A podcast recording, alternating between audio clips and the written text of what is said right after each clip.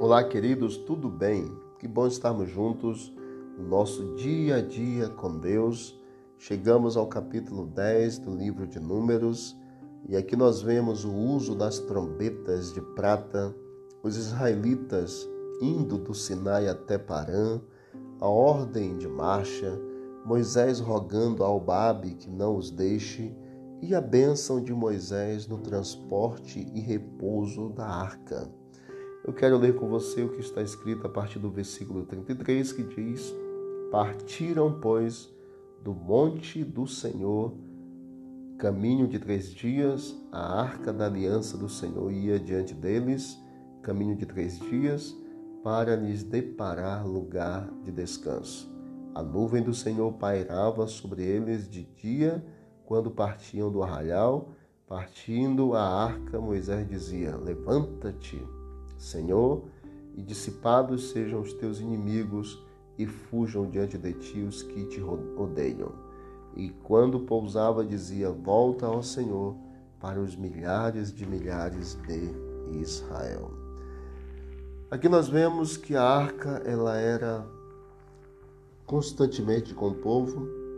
Aqui essa arca significa ou representa os mandamentos uma aliança, aqui nós vemos que é um acordo, e a aliança entre Deus e os israelitas consistia no acordo em que as duas partes entraram. Os israelitas deviam ser o povo de Deus, obedecer-lhe e se transformar em seus representantes perante o mundo. O Senhor, por sua vez, os abençoaria e seria Deus de Israel. Foi com base na decisão voluntária de aceitar o papel de seu povo escolhido que Deus entregou os dez mandamentos aos israelitas. Eles prometeram obediência como sua parte no acordo. Com razão, os dez mandamentos escritos pela mão de Deus sobre duas tábuas de pedra passaram a ser chamados de aliança, pois constituíam uma cópia escrita das condições em que esta se baseava. Portanto, a arca que continha os dez mandamentos tornou-se conhecida como a Arca da Aliança.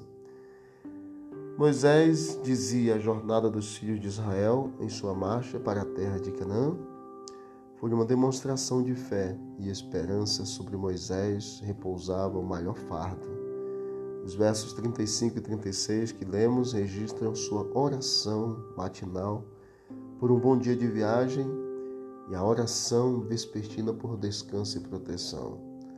O apóstolo Paulo fala que os israelitas foram todos batizados assim na nuvem como no mar, com respeito a Moisés, com respeito àquilo que Deus fazia diariamente na nuvem que cobria durante o dia e na coluna de fogo durante a noite.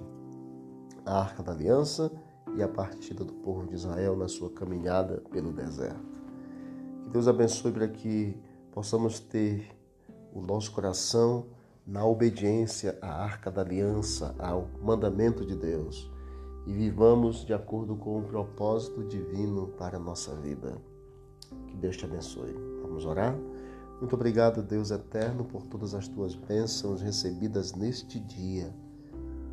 Obrigado por mais esse despertar. Continue conosco, Senhor. Que a tua aliança seja escrita no nosso coração e que vivamos à altura da obediência que o Senhor pede. Em nome de Jesus. Amém. Que Deus abençoe. Vamos que vamos para o alto e avante.